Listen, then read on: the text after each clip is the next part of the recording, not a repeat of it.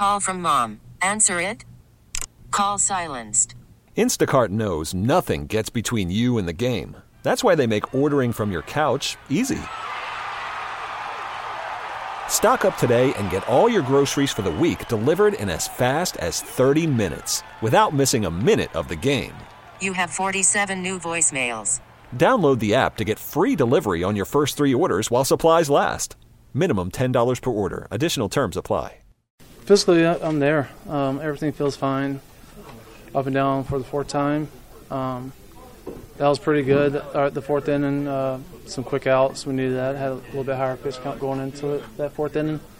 Uh, but today, for me, taking away is just uh, being able to work with Cervelli. Um, that was the first time I phoned to him. Haven't um, not just live, but even no bullpens or anything yet. So that was a pleasure. Uh, I've been watching him uh, from the other side for a handful of years, and um, always said I wanted to throw to him, and got to that got that chance today. So um, that was a positive. It was fun working with him, and that's what I'm gonna take away from today. What's the difference in working and throwing to a guy like Cervelli? just a trust factor, uh, um, experience.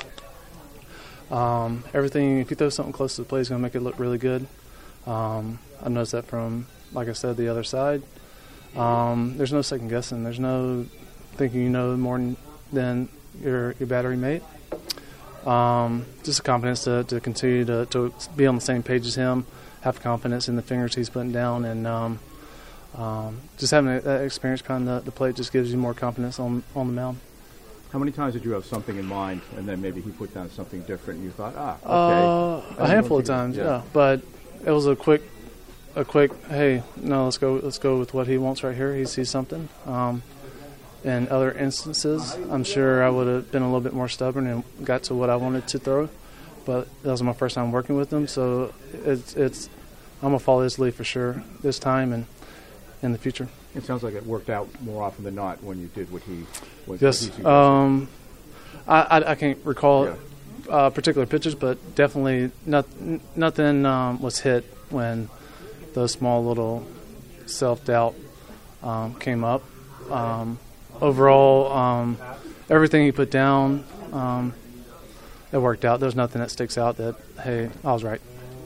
How do you feel mixing all your pitches at this point? Um, I feel pretty good. Changeup wasn't there to, today for me, um, but we threw everything a lot today. All four pitches.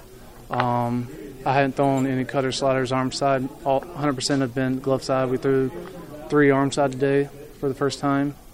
Um, but mix wise, we threw everything pretty equally.